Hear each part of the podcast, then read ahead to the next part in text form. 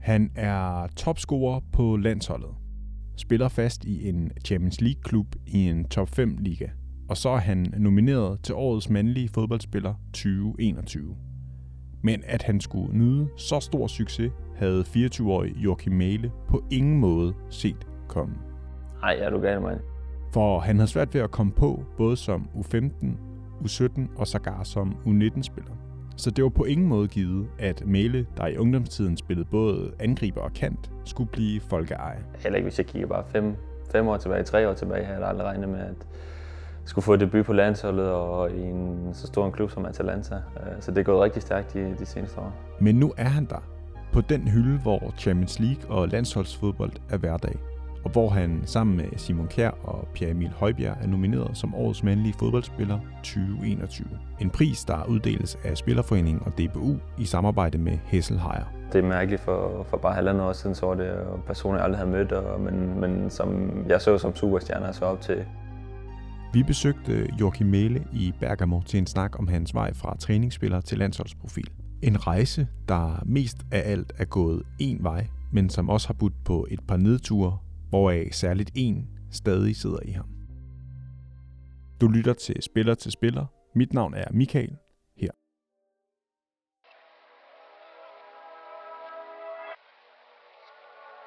Joachim Melle, 24 år gammel, oprindeligt fra Østervrå i Nordjylland, spiller til daglig i Atalanta i øh, Bergamo. Hvordan er det? Det er fedt. Det er, øh, nu har jeg været her i knap et år. Øh, det er selvfølgelig en stor drøm for mig at komme til en af de, de fem største ligaer i verden, og det er jeg heldigvis øh, kommet til, og i, også i en, øh, i en topklub i, i en af de fem store ligaer, så, så det er rigtig fedt. Det er et øh, professionelt setup, professionelt miljø og en meget professionel klub, så det er, det er perfekt. Jamen, jeg har altid haft drømmen og, og troet på det, og heller ikke egentlig spekuleret så meget i, over, hvad jeg ellers skulle lave, øh, hvis jeg ikke skulle spille fodbold. Jeg har altid haft den, at, at jo, hvis jeg, hvis jeg træner nok og knokler og hårdt nok, så skal det nok komme på et eller andet tidspunkt. Øh, og det har egentlig det har beroliget mig selv. Jeg tror, mine, mine forældre har måske spekuleret lidt mere over det, end, end hvad jeg havde. Men øh, ja, jeg havde stadigvæk øh, drømmen og troen på det. Men som du hørte i introen, har Nordjydens vej mod toppen af europæisk fodbold ikke været uden udfordringer. Snarere tværtimod. Ja, jeg synes, jeg har mødt, mødt masser af bump. Han spillede som bekendt på andenholdet som U15, U17 og til tider også som U19-spiller. Som sagt, jeg var ude med en skade og holdt mig lidt ude og kunne ikke spille fodbold i, i lidt over halvandet år som U19-spiller. Øh, og det er jo lige det der tidspunkt på, hvor klubber de skal til at overveje, om, om de skal trække en spiller op eller ej. Øh, og hvor jeg søgte lidt ind på, på noget kollektiv USA faktisk, og havde noget kontakt derovre og skulle, skulle prøve helt nye veje. Øh, og så gik ja, skaden lidt i, i sig selv, øh, og så kom jeg i gang med at spille. Øh, og det var faktisk mig selv, der, der sagde på daværende tidspunkt til vores, til vores træner Lars Knudsen, at ja, hvorfor, ikke, hvorfor ikke prøve mig som bak? Nu havde jeg mistet øh, position som kant og angriber, så, så hvorfor kunne jeg ikke øh, prøve at, at spille lidt på bakpositionen? Og jo, det, det fik jeg lov til, og så øh, er det egentlig bare gået en vej. Så det var i virkeligheden lidt et tilfælde? Ja, altså det var mig selv, der bankede på ind på, ind på hans kontor øh, og lige øh, spurgte, jeg har, jeg har gået og tænkt lidt, kan jeg ikke, øh, må jeg ikke prøve, prøve at spille lidt højere bak? Nu er jeg nu kommet lidt op på venstre og spillet lidt begge sider, men, men, men det kom egentlig, øh, at jeg, jeg selv spurgte ham ad, og, og han forklarede lidt i, i to minutter. Jeg tror ikke, han tog Jeg ved ikke, hvor seriøst han tog det vel, men han forklarede lidt op på en taktiktavle, han havde, og, og der er så mere en, og forklare lidt, ja, der, der er mere i, i bare det at spille bak og være defensiv. Og der, der er mange forskellige ting, man, man, skal, man, skal, man skal klare, og mange forskellige opgaver. Øhm, men det fik vi, fik vi jo løst rigtig fint. Og med den beskrivelse fik vi også hilst på den nordjyske beskedenhed.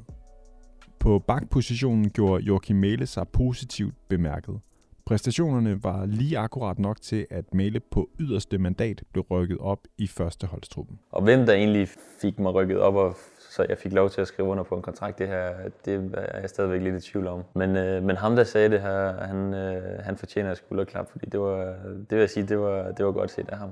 For uden Mæle blev fem andre spillere rykket op i OB's førsteholdstrup. Nemlig Morten Rokkedal, Bartek Bytgi, Rasmus Tellufsen, Magnus Christensen og Sebastian Grønning. De var helt sikkert set som, som større talenter, end jeg var. Og apropos beskedenhed, så står den næsten i vejen for det åbenlyse. Vi har boet på college sammen, og Magnus og Sebastian er rigtig, rigtig gode kammerater også den dag i dag. Og, og når jeg er hjemme, så, så ses jeg med dem, og de kommer også ned faktisk i, i næste uge til, til Villarreal-kampen. Så, så vi holder kontakt, og, og nogle gange, når man kigger på, øh, det er jo ikke for, hvad kan man sige, øh, jeg ved ikke, hvad nedgør, men, men du ved, altså, når man ligesom kigger på, hvor de er i deres karriere, hvor jeg er i min, og, og de var set som meget større talenter, end, end jeg var på derværende tidspunkt, og, og jeg kom lidt fra baghjul til lige pludselig og, og spille i en øh, af de store klubber i, i Italien, spille Champions League, spille på landsholdet, være med til slutrunden osv.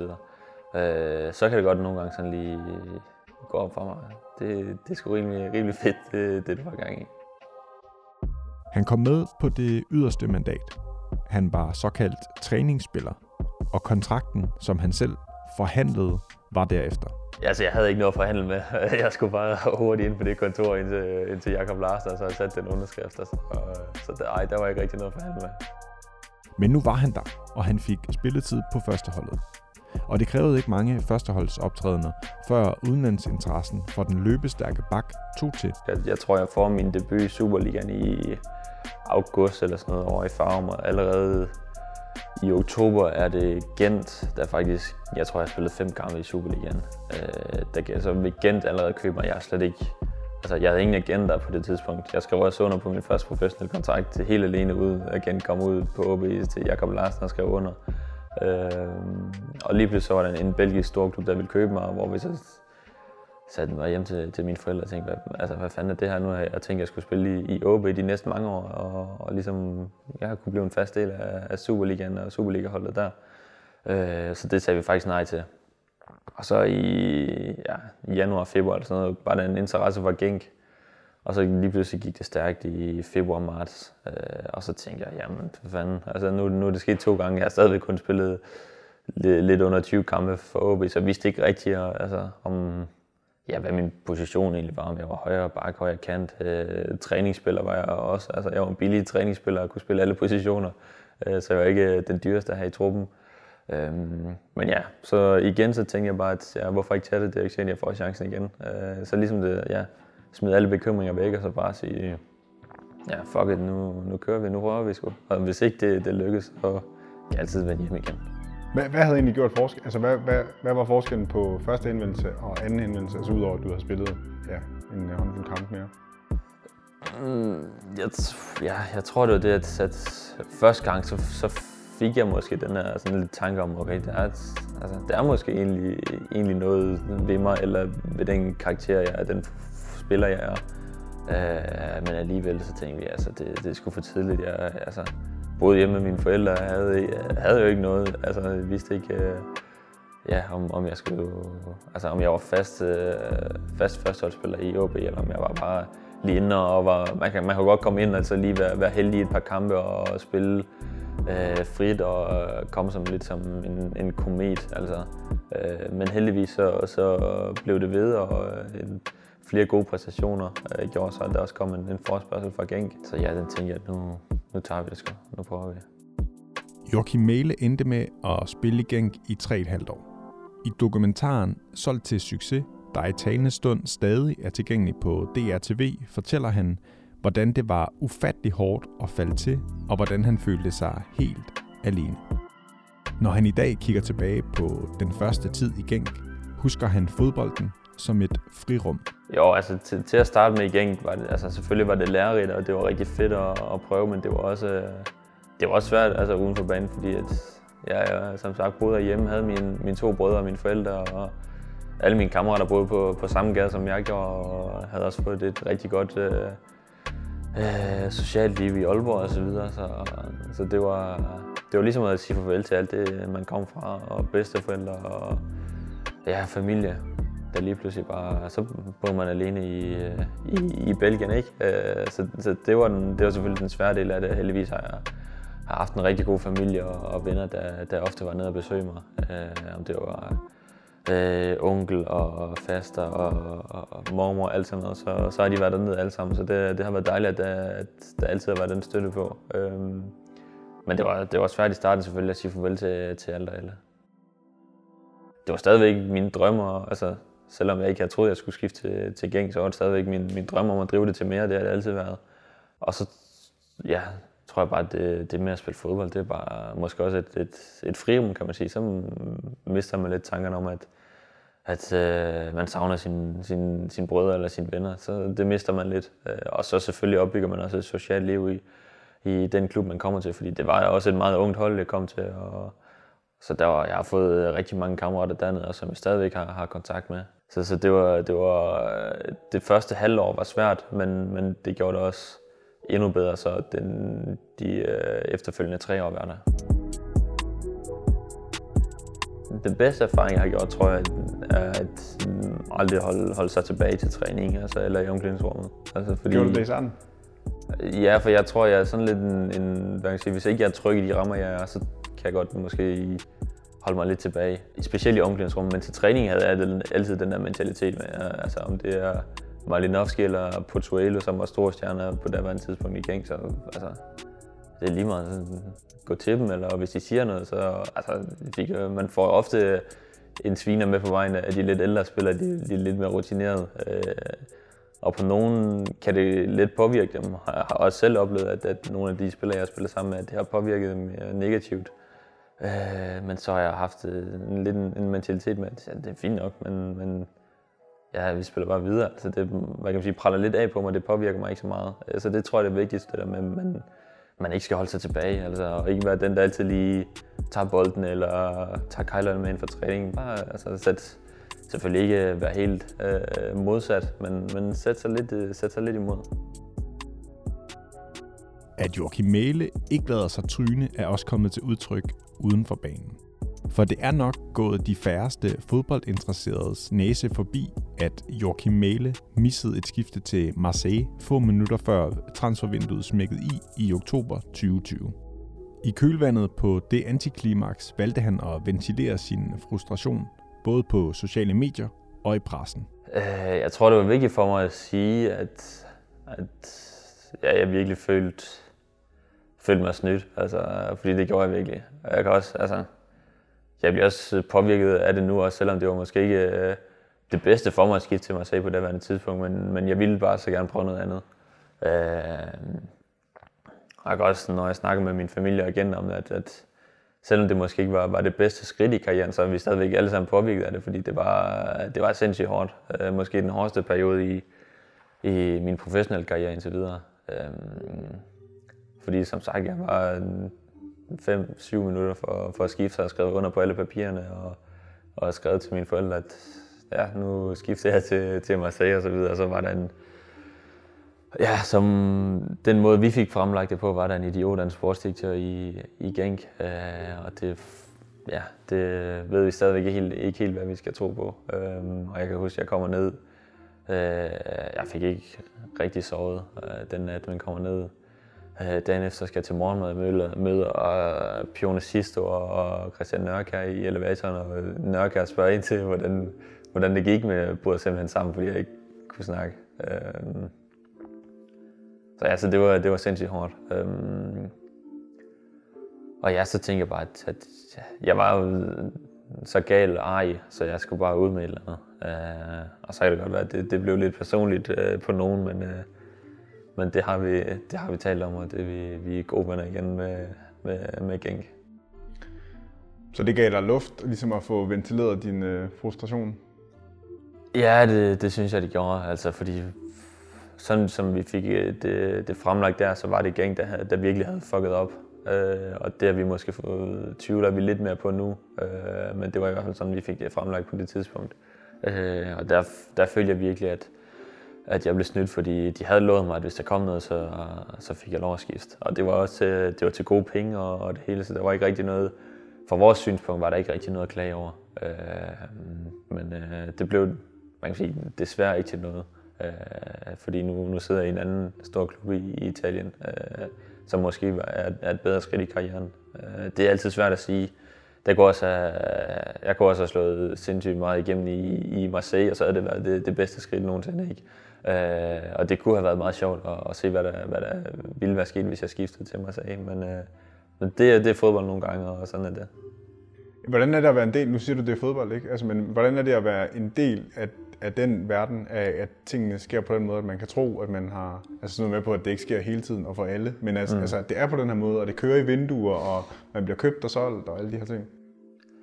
Ja, det er helt sikkert noget, som, som jeg i hvert fald skulle vende mig til. Altså det der med lige pludselig, at ja, først var det jo for OB, OB til gengæld øh, 10 millioner, sådan ting. Okay, jeg er sådan overhovedet ikke 10 millioner værd, men, men øh, det må, I må gerne, hvis I synes det, så, så giv endelig de penge. Øh, og så er det op og, også i, i transfervinduer før det med Marseille op i, i 200 millioner kroners klassen og så videre, og endte nu her i omkring de 100 millioner, så det er, det er et kæmpe beløb jo, og der er også ja, øh, mange handler til, til langt større beløb. Øh, Så det er en, en, en, ja, en, en, en sindssyg verden i, fordi der er, bare, der er så mange penge, at, at nogle gange er det, er det bare pengene, der taler.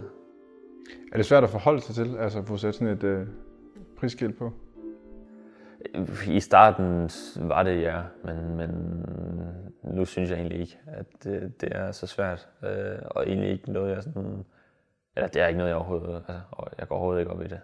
Øh, men i starten skal man lige vente til det også, når man, når man er forholdsvis ung. Når man er sådan en teenager skifter for 10-12 millioner, så tror jeg, man lige skal sådan tænke sig om en ekstra gang. Måske ikke, fordi jeg tænkte så meget over det, men, men det, min, min omgangskreds sagde det, og, og tænkte måske mere over det, end, end jeg gjorde. Ja, jeg tænker også bare særligt sådan i dit tilfælde, hvor det er gået så stærkt, ikke? Altså sådan, så er det også sådan en, hvad skal man sige, en stejl læringskurve at komme ind til, at det er bare sådan, bare sådan den ene handel efter den anden nærmest, ikke? Altså, Jo, fuldstændig. Det er, fordi lige pludselig så er man oppe i, fra og, og ikke har nogen agent og alt sådan noget der, så er man lige pludselig oppe i, i nogle beløb, der, der virker helt surrealistiske. Øh, og ja, som sagt, så, så kan man ikke undgå lige at stusse en, en ekstra øh, gang over tingene, og så lige skal, skal vende sig til det.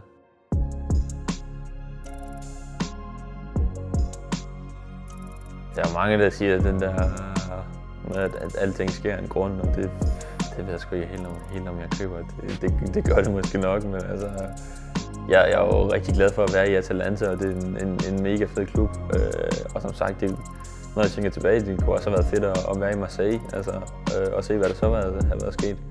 Øh, men ja, det var måske lidt hvad kan man sige, heldig uheld, at, at det så blev Atalanta, fordi der, var, der, altså, der er meget ballade i, i Marseille, og det kunne man også læse efterfølgende, at, at fans havde angrebet træningsanlægget og så videre. Øh, så det var måske øh, ja, heldig uheld, at, at det ikke var Marseille, at det så var Atalanta i stedet for. Øh, jamen, så prøv lige at sætte lidt ord på, på, på Atalanta, og hvordan, øh, hvordan det kom i stand. Altså, øh, der har været, de har været interesseret før, i hvert fald sådan på rygtebasis. Mm. Jo, de har været interesseret før. Øh, Jeg tror faktisk, første gang jeg hører om det, at et, et år forinden eller sådan noget, hvor jeg egentlig skifter, men at det bare var sådan, så ved, ren og skær interesse, at ja, vi synes, han har en god profil og sådan noget. Øh, og, men det, det, er der mange, det er der mange af, altså, så, så kan man nævne mange klubber. Øh, men det er der ja, næsten hele tiden. Øh, og det er også en af de ting, man, man skal vende sig til. Øh, at der er rigtig mange rygter, og ja, en gang 5% af dem er, er der noget i. Øh, så det er noget, man helt sikkert skal vende sig til. Øh, men, men det var lidt en, en, hvad kan man sige, en, en stor handel i et vintertransfer transfervindue, hvor der ikke øh, egentlig normalvis ikke sker så meget, hvor det for det meste er leje og så videre. Men de har lejet nogle, nogle baks før det og prøvet lidt, som ikke helt har slået til. Øh, så nu vil de gerne øh, gøre noget end, endeligt, og de synes jeg var øh, en rigtig, rigtig god spiller og profil og passer ind på deres hold. Øh, så ja, vi spillede sidste kamp den, den 27. december i, i Genk, og jeg fløj her til den 28. december og skrev under. Øh, og startede egentlig bare med, med at træne fra, fra dag et og, og være en del af det. Øh, og så er det selvfølgelig en anden kultur, et andet sprog og, og helt nye mennesker. Det har været svært, men det, er også, det har jo altid været noget, jeg gerne ville. Øh, og, og prøve mig af og, og se, hvad, hvad jeg kan drive det til og, og på, på de helt store adresser. Øh, men øh, jeg kom til at spille øh, ja, Champions League øh, mod Real Madrid øh, til at starte med. Altså det, det kan man heller ikke klage over. Øh, det er det, man, man, man kommer for og gerne vil udfordre sig øh, mod, de, mod de helt store hold og spille de store kampe. Øh, men det er en, en anden liga selvfølgelig, øh, mere taktisk, det er også øh, et andet hold, end, øh, og specielt den måde, vi spiller på, er meget speciel i forhold til, hvordan andre hold gør det, øh, ikke bare i Italien, men, men i, i, i hele Europa.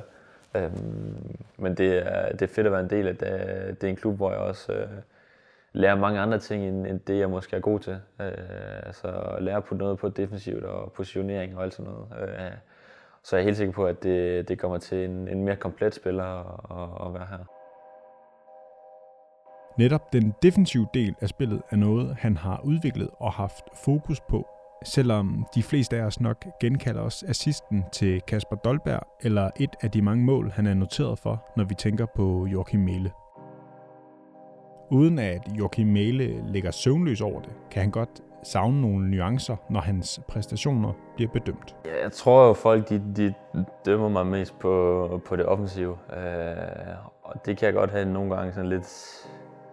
Øh, ikke svært ved det, men nogle gange kan jeg godt undre mig lidt over, at hvis, hvis jeg spiller en, en rigtig, rigtig god, solid kamp defensivt, men måske ikke er så meget med offensivt, så kan jeg godt nogle gange sådan tænke lidt over, at, at folk snakker om, at jeg har spillet en meget anonym kamp og, og så videre. Det, nogle gange går det mig lidt på, at, at de ikke også ser det defensive.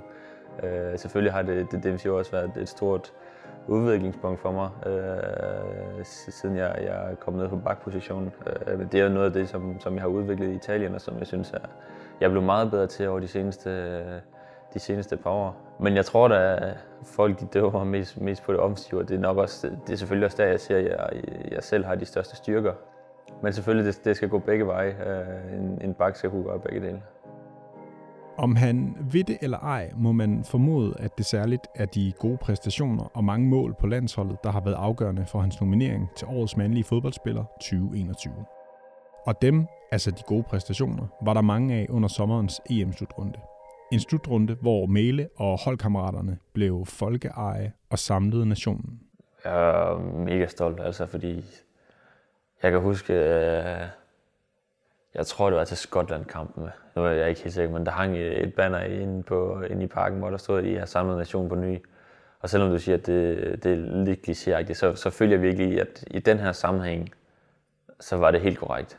Uh, og det var ikke noget sådan der ja, påtaget. Det var, altså, det var virkelig øh, sådan, som det var. Det, det følte vi virkelig også. Altså, øh, det, tror, det må man godt sige. At, at, fordi jeg tror virkelig, det var en, en, eller det var en fantastisk sommer for, for folk. Øh, desværre kunne vi ikke, ikke opleve det. Det ville vi sindssygt gerne. Øh, men øh, ja, det med at, at være en, en del af at kunne samle nationen og, og gøre, at folk de havde en, en fantastisk sommer efter at have været øh, ja, en hård periode igennem med, med corona, så, så er man bare ja, sindssygt stolt over at være, være en del af det. Det her igen, altså det her store spænd mellem helt hernede og sådan helt heroppe-agtigt. Altså, øhm, hvordan, hvordan var det at, sådan, at finde rundt i det? Lige, ja, selvfølgelig var, var det sindssygt hårdt det med Christian, og det var virkelig noget, som, som jeg skulle have talt igennem med, med min kæreste og min familie osv. Uh, lige heldigvis fik vi lov at tage hjem og, og være sammen med dem, vi lige havde lyst til, uh, selvom vi var i boble. Uh, men, men lige da vi var i det, var det, fokus var også stadigvæk på, at når vi viste Christian, han havde det godt, så skulle vi stadigvæk ud og vende mod Belgien, og vi skulle også vende mod Rusland. Fordi vi havde stadigvæk, altså det var fodbold, vi skulle spille, det var, vi havde en EM-slutrunde på hjemmebane, som, som nok aldrig kommer til at ske igen. Øh, så det der med at, at lige pludselig gå fra at være i den ene ende af følelsesregisteret til lige pludselig at være i den anden ende, det var, ja, det var, det var, det var mærkeligt, fordi lige pludselig havde, altså, jeg havde set en, en holdkammerat ligge en død på banen, og så lige pludselig gå ud og, og fejre, at vi var gået videre fra gruppen. Øh, det havde vi heller ikke gjort, hvis ikke Christian han havde det godt, jo. Øh, men efterfølgende var det, var det svært, fordi jeg tror, når man er i det, så har vi stadigvæk den der med, at altså, vi kunne mærke alt støtten og kærligheden fra folket. Så, så når vi var i det, tror jeg bare, at, at vi redde på den der bølge, øh, som vi var på. Men efterfølgende tror jeg godt, at der skulle jeg måske have været lidt mere opmærksom på at se i bagspejlet, at jeg skulle måske lige have ventet en gang eller to mere øh, med, min, med min familie, fordi det, lige pludselig så ramte det det der med, at jeg også kom bare tilbage til, til klubben. Folk vidste egentlig ikke, hvad man havde gået igennem, øh, så vi, vi skal bare tavle ren, og nu havde vi en ny sæson, vi skulle spille. Og ja, det var sådan ligesom at komme tilbage til, åh, oh, okay, fuck man nu. here we go again, I guess. Øh, talte du så med nogen om, altså fik du så taget de der snakke efterfølgende? Ja, jeg har også snakket med mine kendte om det, og, og, og de satte en, også en øh, mental øh, coach til, til rådighed og sådan noget, hvis der var brug for det. Og, og det er egentlig ikke noget, jeg synes, jeg har haft brug for nogensinde, men, men helt sikkert noget, der kan give værktøj til, uh, ikke bare nu, men også længere frem i tiden. Øhm, og lige selvfølgelig også har ventet en gang med, med mine forældre og brødre og kærester osv. Så, øh, så heldigvis har jeg fået gjort det, og er nu hvad kan sige, videre. Altså, selvom det stadigvæk sidder i en, og når man tænker tilbage og snakker om det, kan det godt, kan det godt ramme en, men, men som udgangspunkt er man, er man videre, men stadigvæk taknemmelig for, for den øh, oplevelse, vi havde sammen. Det er vi andre også taknemmelige for oplevelserne. Noget, de har ført med sig, er, at Joachim Mæle er blevet folkehelt. Et prædikat, han har det lidt svært med. Det, det er også, altså, når du siger ordet, så kan det godt sådan, ja, det vil jeg helst ikke, helst ikke høre. Altså, eller sådan, det, det, det, er svært for mig at sætte ord på det, sådan, og nogle gange foretrækker jeg også at, at ja, blive indendør, eller bestille lidt, lidt takeaway, i stedet for at skal, skal ud i byen og, og sådan skal have, have taget en masse billeder og sådan noget. Det er ikke fordi, jeg, jeg elsker at snakke med folk, og folk er altid positive, når de kommer over. Men det er sådan, ja, jeg kan meget godt lide bare og hygge mig, hygge mig hjemme. Mm. Taler du der om, om her, eller når du er i Danmark? Ja, begge dele. Begge okay. dele. Så hvordan er det, når du går ud her? Øh, her, er det, her er det lidt svært, fordi det har været lukket så meget ned, og du har stadigvæk maske på, når du, du går ud og sådan noget. Øh, men selvfølgelig er det, er det også, når jeg går ud her, mange der kommer over, når jeg overhandler og så videre. Og, og folk ude i klubben, og, når vi kører hjem fra træning, så står der ofte nogle folk ude foran porten og gerne vil tage billeder og autografer. Jeg gør det med glæde, fordi det, det betyder alverden for dem. Øhm, men ja, det er ikke det, er ikke det jeg synes, der, der er aller, hvad kan jeg sige, aller sjovest, uden at det skal tages negativt. Fordi jeg elsker den, den support og den kærlighed, som, som man får.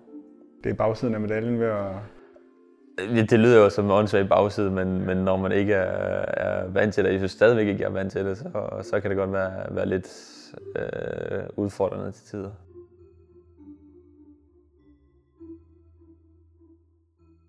Beskrivelsen er sigende for Joachim Mæle, der trods sin kometkarrieres himmelflugt fortsat har benene solidt plantet på jorden og stadigvæk først er ved at vende sig til tilværelsen som professionel fodboldspiller i det luftlag, hvor man bliver nomineret til årets mandlige fodboldspiller. Ja, men jeg tænker, det, det er sindssygt. Jeg er sindssygt stolt, men også, at, at der er så mange ting øh, de seneste år, halvandet, der bare er gået, gået så stærkt, og selvfølgelig en del af det her med, med landsholdet også, og at være med der, men også det at skifte fra, fra en, en stor klub i Belgien til så en af de helt store klubber i Italien. Øhm, så det er også med ligesom at, at få hovedet med, men, men når man ligesom har, eller når jeg har tiden til det, og lige kan sætte mig ned og tænke tilbage, og alle de her ting, der ligesom er, er kommet step, øh, step by step, så er jeg selvfølgelig rigtig stolt og, og glad over at være, være en del af det, og også nu her være, være nomineret. Hvem der så løber med prisen, der uddeles af Spillerforeningen og DBU i samarbejde med Hessel Heyer, offentliggøres ved Sport 2021, der afholdes den 8. januar 2022 i Jyske Bankboksen i Herning. Du har lyttet til Spillerforeningens podcast. Tak fordi du lyttede med.